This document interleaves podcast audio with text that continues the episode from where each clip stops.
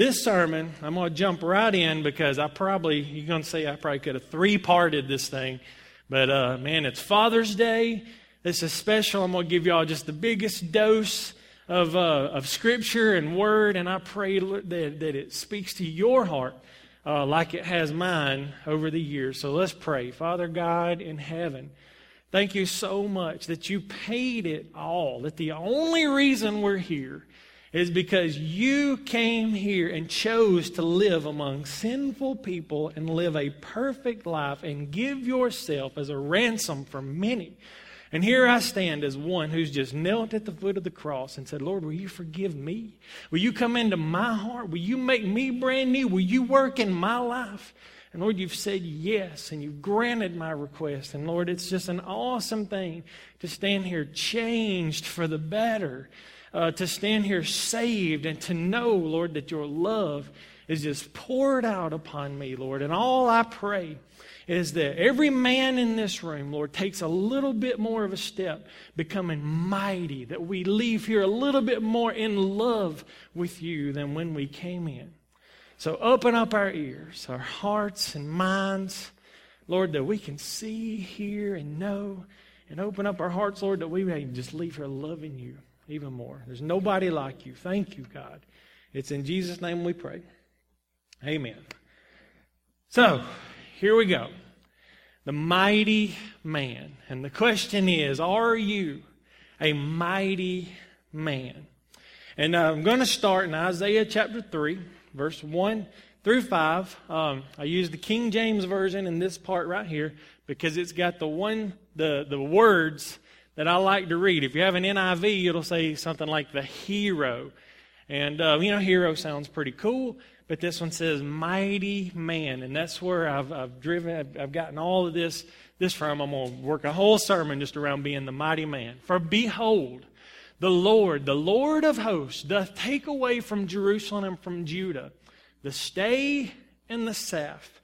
What he's talking about, this is before Isaiah received the vision and said, Lord, here I am, send me. This is the kind of thing that uh, he's paying attention to as, as you, um, as judgment comes on a nation. These are the things that happens, okay? So this is before, you know, Babylon took over Israel.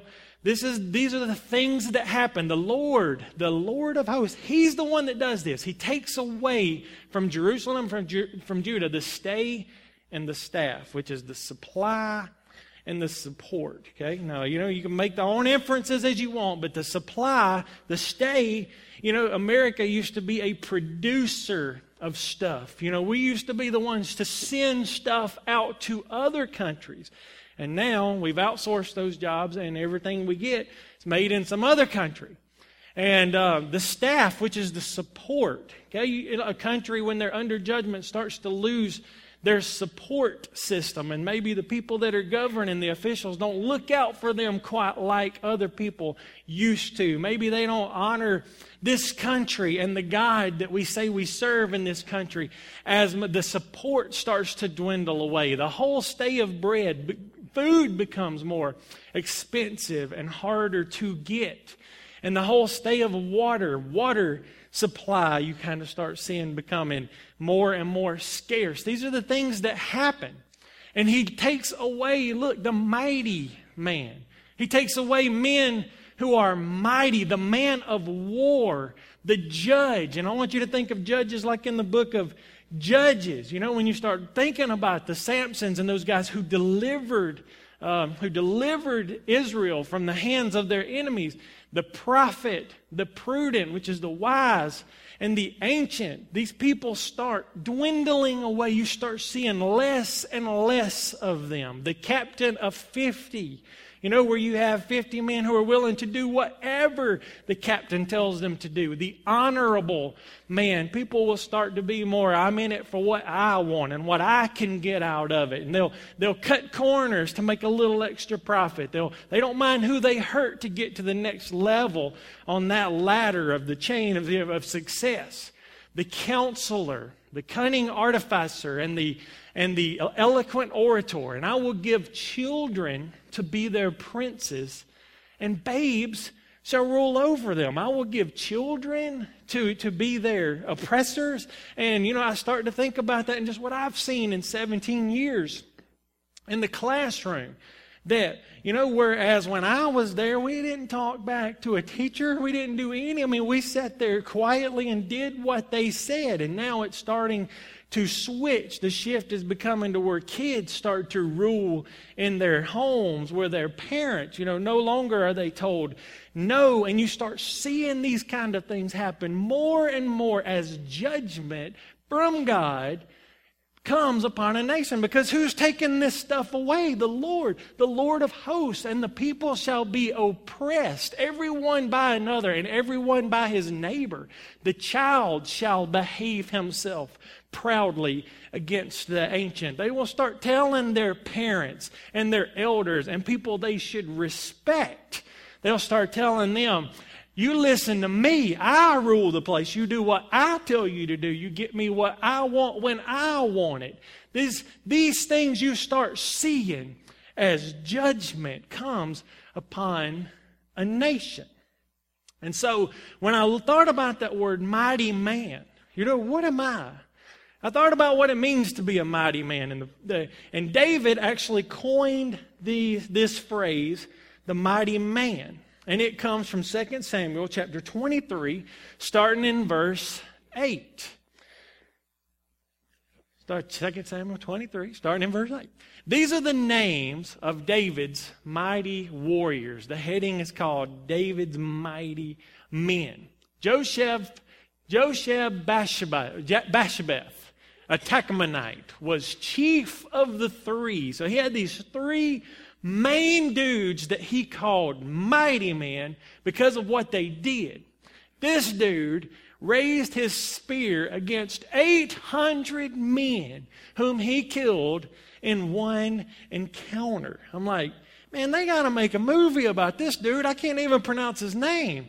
But that's just going to be awesome, you know? I mean, to me, that's like Russell Crowe stuff right there, you know? It's like, are you not entertained? Are you not entertained? Is this not why you are here? You know? All right, now please raise your hand if you're a dude and know what I'm talking about.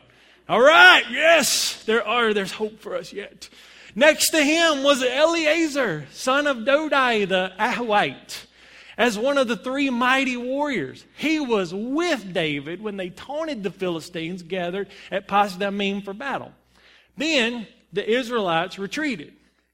But Eleazar stood his ground and struck down the Philistines till his hand grew tired and froze to the sword. Man, this is just cool stuff. The Lord brought about a great victory that day. The troops returned to Eleazar, but only to strip the dead. I mean, anybody that tells you the Bible is boring is crazy. You can say, You have not read it, dude. Next to him, was Shammah, son of Agee the Hararite. When the Philistines banded together at a place where there was a field full of lentils, okay, we're going to protect some lentils. Israel's troop fled from them. But Shammah took his stand in the middle of the field. You know, you think about that general where, like, there's enemies all around. So there's enemies to the north, the south, and the east and the west. What are we going to do? Nothing. They can't get away now. You know, that's amazing. I mean, they can't get away because I'm in the middle. He defended it and struck the Philistines down. And the Lord brought about a great victory. During harvest time, three of the 30 chief warriors came down to David at the cave of Adullam, while a band of Philistines were encamped in the valley of Rephaim. At the time, David was in the stronghold and the Philistine garrison was at Bethlehem. Okay? And David makes this observation. He longed for water and said, Oh, that someone would get me a drink of water from the well near the gate of Bethlehem. So the three mighty warriors, these dudes I just talked about, broke through the Philistines' lines, drew water from that well David was talking about, and carried it back to him. I mean, all they needed was like, Hey, king wants this. This sounds like a great excuse to go throw down on some Philistines. Let's do it. And they said, know, they all went and they did it. But David, when they brought it back, refused to drink it. Now, this is an entirely different sermon. Instead, he pulled it out, poured it out before the Lord, you know, which almost sounds, you know, like disrespectful, but he was offering the Lord a great offering, something that really meant something to him. He says, I won't take this. Far be it from me, Lord, to do this. Is it not the blood of men who went at the risk of their lives? And David wouldn't drink it. Such were the exploits of the three mighty warriors. Unbelievable. These three guys, the top three, and David looking back on his life, he said, Man, if I had to pick three, it's these guys. And this is why. And I love to read stuff like that, okay? And so they chose to give their lives, do whatever it took for their king, their country, and their God. Now, when David, they're following King David's example. Okay, and I want you to look, because David, in this sense that we're talking about, as far as being a mighty, valiant, gladiator type warrior, he was kind of the first of these guys.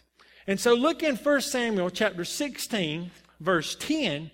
Jesse had seven sons pass before Samuel because Samuel said, Hey, uh, Lord said, Sam, you're going to find this guy at the house of Jesse. Go find the king, you know, and anoint him. But Samuel said to him, The Lord hasn't chosen these. So seven of Samuel, of, of Jesse's sons, passed before Samuel. He says, Lord hadn't picked any of these. So he asked Jesse, Are these all the sons you have? They're still the youngest, Jesse answered. He's tending the sheep. Samuel said, Send for him. We will not sit down until he arrives.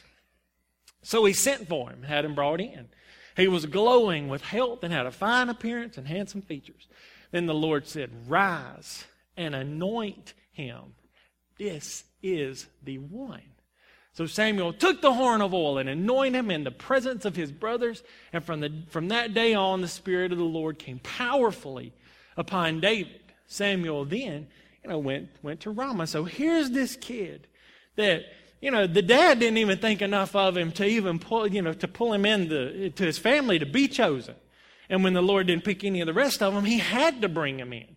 And then he was anointed king. And I have a sermon I'll probably do next Father's Day, or if I can't wait, it's called Is There a King in the House? And what that means. And, you know, I've got another sermon, or a series of sermons where I talk about the anointing. And when you're anointed to do something, how God will open these doors and, you know, bring you in to the promise where He wants you. And so he was anointed, and then all these doors started opening. The king, King Saul, just happened to need a musician. And they said, Man, there's a dude that plays out there in the field to his sheep, and he's fantastic. Go get him. So we'll find him and bring it in. And this guy was so good that demons fled from, from the presence when he was praising God. It even made King Saul feel better.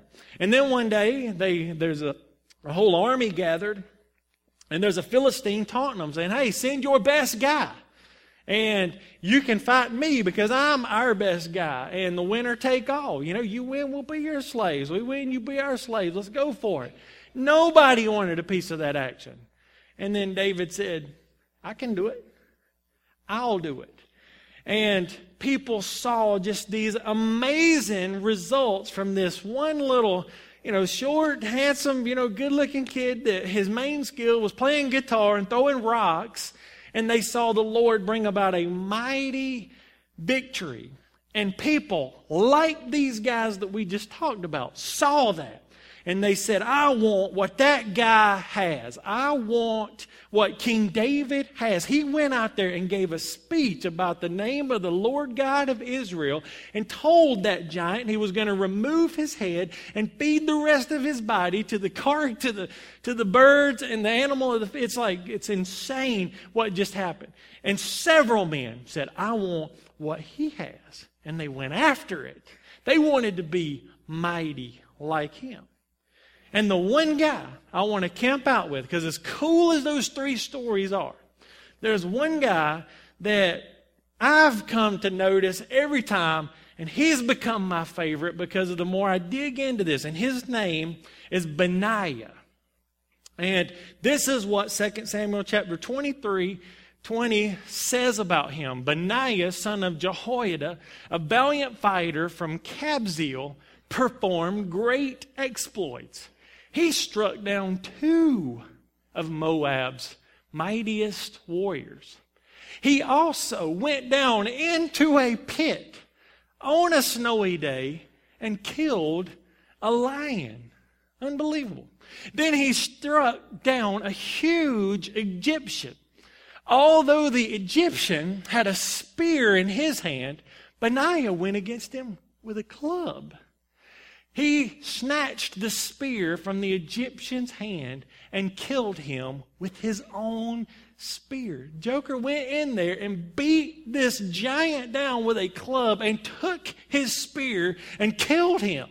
Such were the exploits of Benaiah, son of Jehoiada. He too was as famous as the three mighty warriors. I guess so, with a story like that. So, I want us to go through this because, as cool as that is, we got to find applications that apply to us. Because, you know, the last I've checked, I can't go in the Greenville Zoo, you know, and bust down that window and say, Come on, lions, I shall remove your head. You know, I'd get arrested, you know, it'd be crazy. Wouldn't want to do anything like that.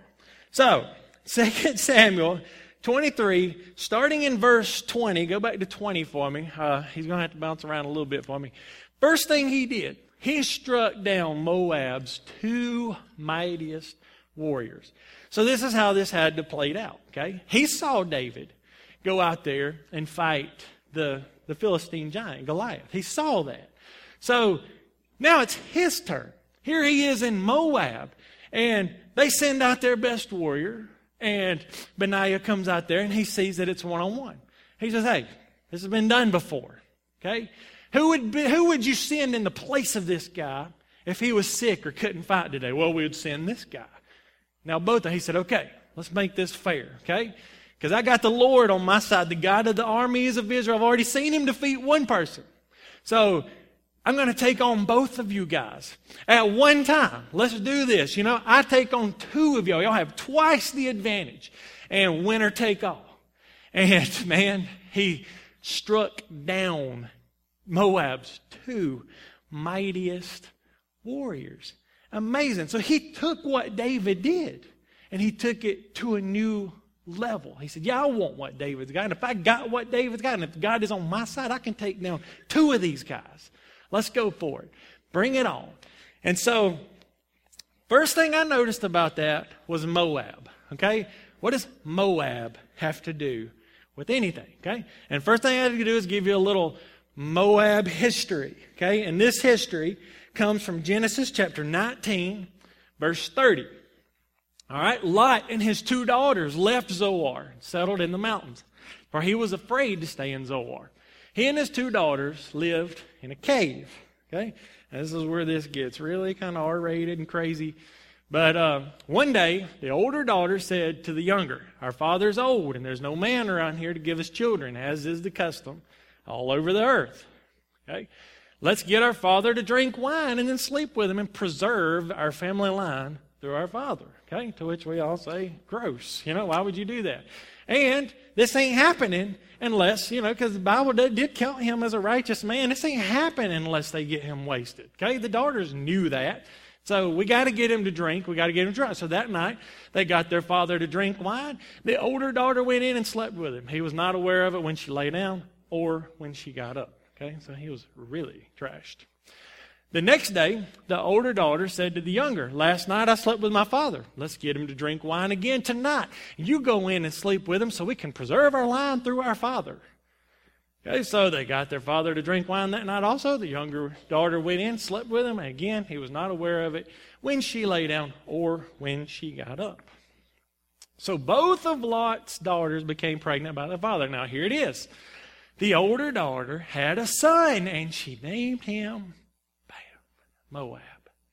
That's how he came about. He came about through this incestuous, wrong relationship. Through eh, that's that's how he was born.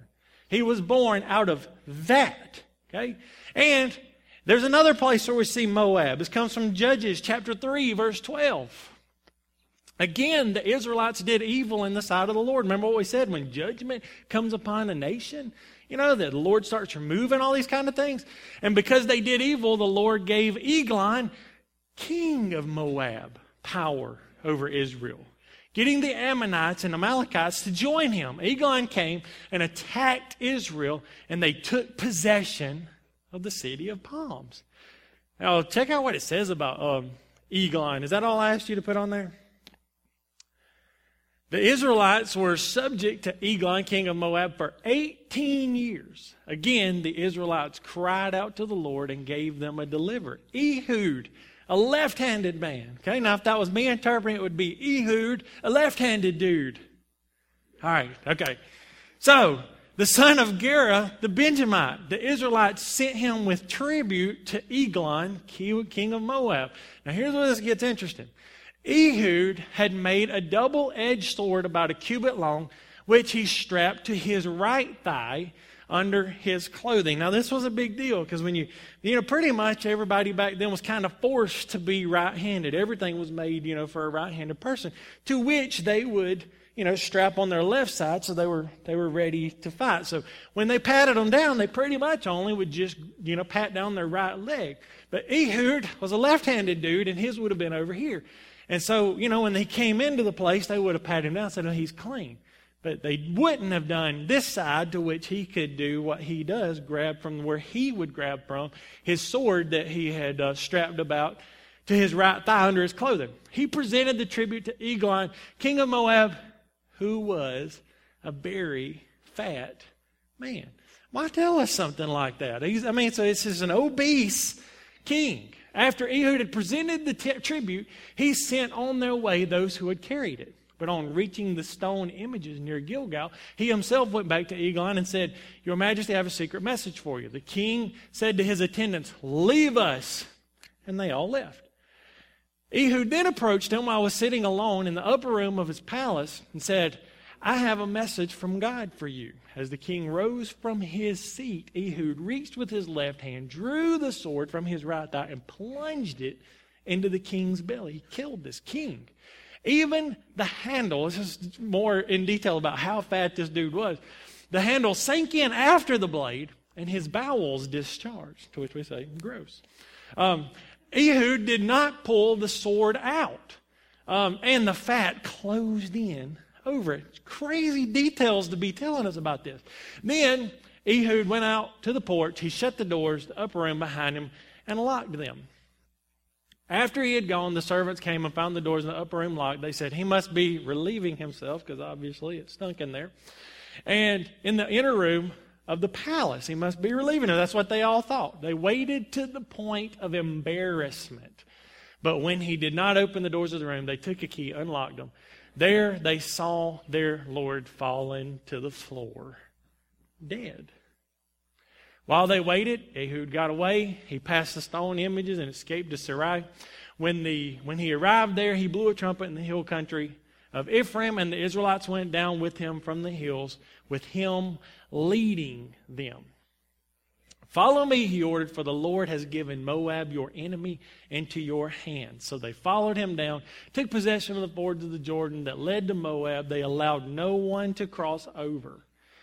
At that time, they struck down about 10,000 Moabites, all vigorous and strong, not one escaped. That day, Moab was made subject to Israel, and the land had peace for 80 years.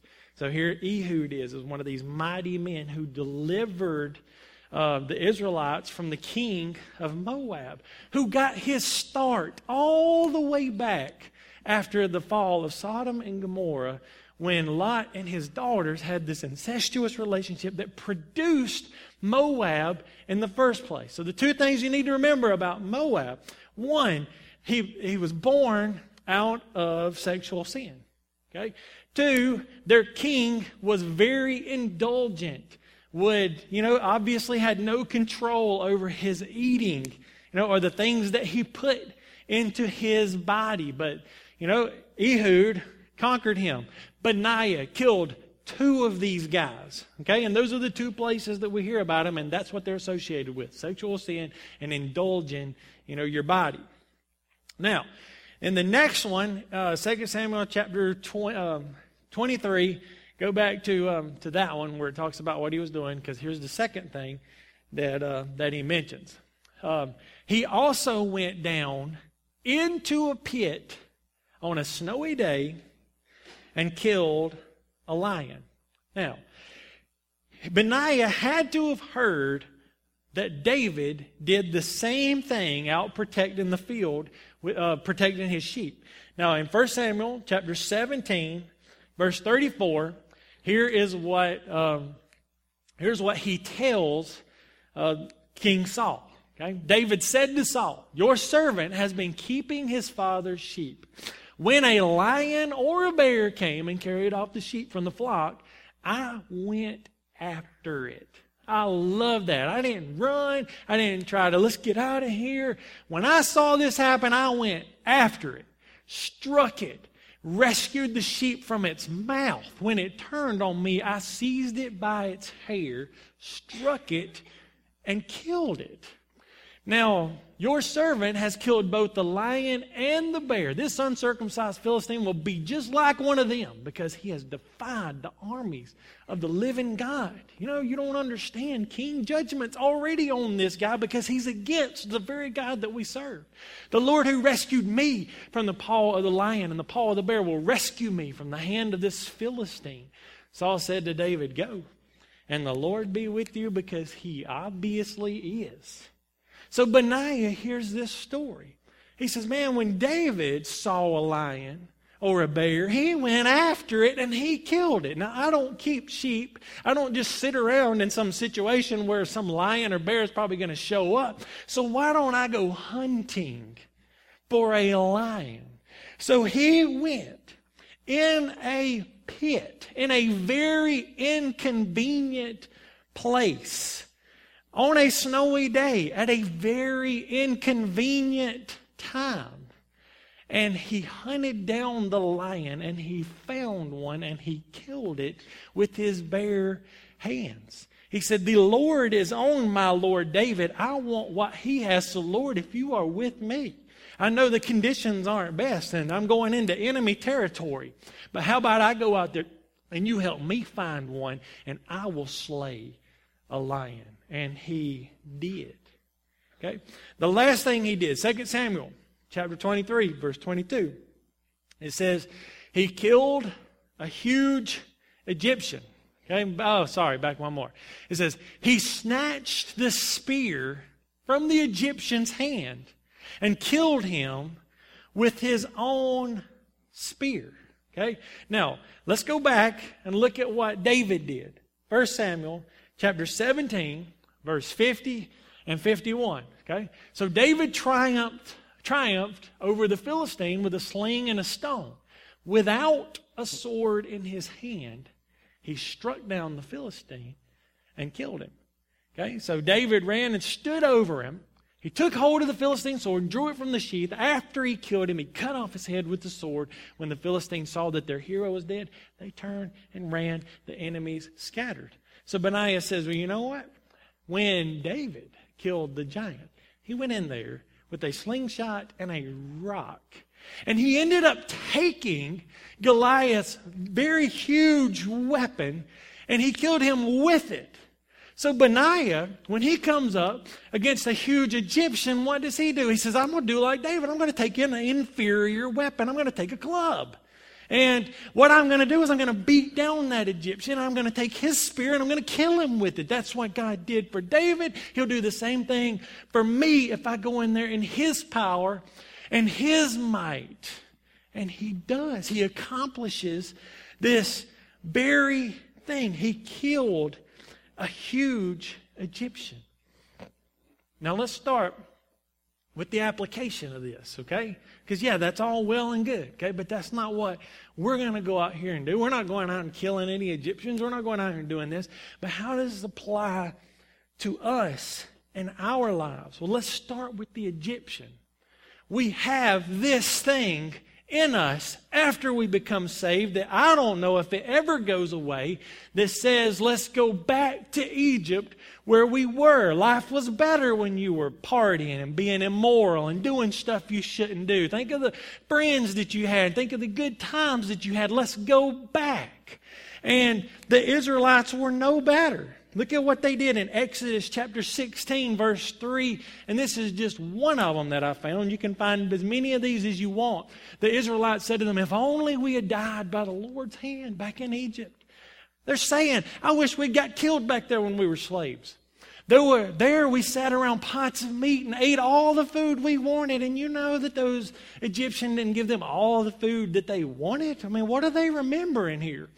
And ate all the food we wanted, but you have brought us out here in this desert to starve this entire assembly to death. They're complaining, and they've been delivered, and they've seen God's mighty hand split the Red Sea. They've seen Him do these unbelievable, they've seen Him send the plagues. They've seen Him do these mighty, mighty things, and they're out in the desert on their way to the promised land, but they're remembering back in Egypt, and they want to go back. And in my years of being a Christian, this has not seemed to go away. There's always some enemy right there saying, hey, you know, you had it better back then. Why are you fighting? You don't have to try this hard. You know, you can just be saved. You can still go to heaven. You don't have to study the word. You don't have to fight these enemies like this. And that constant battle always goes on. And something in you thinks it was better back then. But that's why we have to do like Benaiah and say, listen, I was a slave to my desires and my lusts back then. He's brought me out of that. There's no way I'm ever going back to that old life. So slay that huge Egyptian. And then it says he went into a pit on a, on a snowy day and killed a lion. Okay? Now, in 1 Peter chapter 5, verse 8 through 10, be alert and sober mind. Your enemy, the devil, we do have an enemy. We have demons. We have, there's devils. There's people out there that want us to separate us from being close with God. They want to make us unmighty. Okay? Your enemy, the devil, prowls around like a roaring lion, looking for someone to devour. And he will only devour the weak. Can he devour somebody that said, I'm never going back to Egypt? You can bring all that stuff back in front of my eyes. You can remind me of all those temporary pleasures that, yes, I used to enjoy, but I'm never going back. Find something else to come at me with because I'm not falling for that one. Well, can, can, he, can, he, can he get that guy? No, he can't. Resist him. Standing firm in the faith because you know that the family of believers throughout the world is undergoing these same kind of sufferings. You're not experiencing anything that other people aren't aren't experiencing. Stand firm and resist the devil. And one of the ways we can do is slay that huge Egyptian. The other thing that we can do is we can go in a pit. Okay? I hear people say all the time, well, it's real hard for me to serve God you know, at work. Okay? They, you know, I hear all these bad jokes. It's hard to not be a part of all that. And listen, it's hard for, it's especially at the alternative school, it was very, very hard. I mean, in a sense, it was a pit because it was very hard to go in there and honor the Lord in that environment. But that's where it was. That's where I went to. So go in that pit on a snowy day at a very inconvenient time. You know, tomorrow's our favorite time to do anything, but today is the present, okay? Can you go in there tomorrow to work and can you honor Him and can you work like you're working for Him and not for people? And know that one day you will receive a reward for your work. And this, this is whether you're a student, whether you're, you work somewhere, it doesn't matter. Go in there and honor Him in what you do at a very inconvenient time. It's never going to get easier. You know, well, I got a family right now and I can't do this. Of course, you're always going to find a reason not to go. you know, to go in there and fight. Well, you know, I got this going on and I got that going on. Of course. It's going to always, uh, there'll always be a reason in there for things to stay inconvenient in a, in a, in a time like that. And so, go into this place. That's the application in a pit, in a place you're not necessarily the, this ideal environment. On a snowy day at a time that's not very convenient. And hunt down the lion. Remember what David said? When one of these guys came near, I went down and hunted it.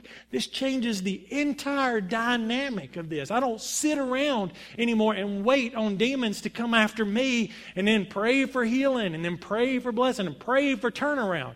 No, why don't I get up tomorrow and pray when I don't necessarily feel like it, when I'd rather go back to bed, when I would do this and go in there and read this Bible and say, Lord, in your name, will you put a hedge of protection about me and my family? And will you bind the devil? Will you bind that roaring lion? He can't touch me. He can't touch my family. Let him just be thwarted every which way he turns. I cancel his assignment. He cannot get any and take an offensive approach to the devil and his demons instead of waiting around to be destroyed by him. Remember, he killed two of Moab's best men, and probably two of the best things that the devil has to turn mighty men into weak men is the very thing that we learned about in Genesis and in Judges. That sexual temptation will bring a man down quicker than anything. So, is the devil going to be able to devour a man that says, listen, I've been there. I've done that. I'm never going back to that filth, to that junk. I'm going to love my wife. I'm only going to have eyes for her. I'm going to love her. And whatever you bring before my eyes, if I have to, I'll take the computer and I will throw it up against the wall. I will destroy it. That stuff is never going to touch me. So you better come at me with something else, devil, because I'm a mighty man of God. I'm mighty through him, and I'm not going here. Is the devil going to be able to touch a guy like that? No way. And the other thing was Eglon, him being a very fat man. And we don't mind today putting whatever into our bodies. You know, just, just whatever. And we have all kinds of addiction junk food addiction, nicotine addiction, pill addictions. We have all that kind of stuff. And we don't like for any supply of that kind of stuff. You can have as much of that stuff as you want. But what if, what about the man that says, I don't allow any of that into my body? If it ain't good for me, I'm against that kind of stuff. In the name of the Lord, I'm only going to put the right. I'm not going to be excessive like like the king of Eagle, you know, King Eglon. I'm not going to be like the king of Moab. I'm going to slay that desire in me. And it may be a daily battle, and sometimes I might fail, and sometimes I might win. But in the name of the Lord, I'm going to pick this battle. And I'm going to be like Benaiah, and I'm going to slay both of these things. And guys, have I taken a breath? This is crazy. But man, I just hope that through listening to this, that it stirs in you what it stirred in me. That I don't have to be like everybody else. That this whole God thing is not just a show up on Sunday kind of thing and get my ears tickled and leave and just wait around, get beat up through the week, hate going to work, sit there on the TV and flip through the channels every time I get a chance, just lay there and be sorry. Man, I got to be proactive about this. I got to be proactive about my relationship with the Lord. I got to chase after Him. He has to be the most important thing in my life. I have to love Him more than anybody or anything else. And that is very hard. I'm not sitting here saying I've got all this together. I'm preaching to myself. I am jacking myself up. I'm standing here saying, let's do this this week together. And as the band comes up, I have one simple invitation that I want us to do. Um, I want us to, to gather around right here. Let's make this an altar. I don't want any heads bowed. I don't want any eyes closed. And I want the men in this room, in front of their families, in front of their children, and say, Man, I'm going to take after Benaiah. And I'm going to go after the things of God with my whole heart. Maybe you've seen me act or you've seen me behave in a way that was contrary, but from this day forward, I'm getting up and I'm going to war against the things of this world that the world constantly bombards me saying I just have to have. I'm going to war against that stuff, and I'm going to slay me a lion. I'm going to slay me two Moabites. I'm going to slay me a huge Egyptian. I'll go after that lion in a pit on a snowy day, and I'll find me a lion and I'll destroy it because I'm the spiritual leader of my family, and it's my job to protect you, to put a covering of prayer around you so that the devil can't touch you. He has to do like Job and go before God and beg him to do anything to you. And if it does, get allowed. It's just going to be like Job, and you will end up at the end in a better place than you were at the beginning. That's the faith and the trust that we have to have in our God, our Father in heaven. Is there anybody else you'd rather have your life in His hands than our Father in heaven? Happy Father's Day. Join me if you will.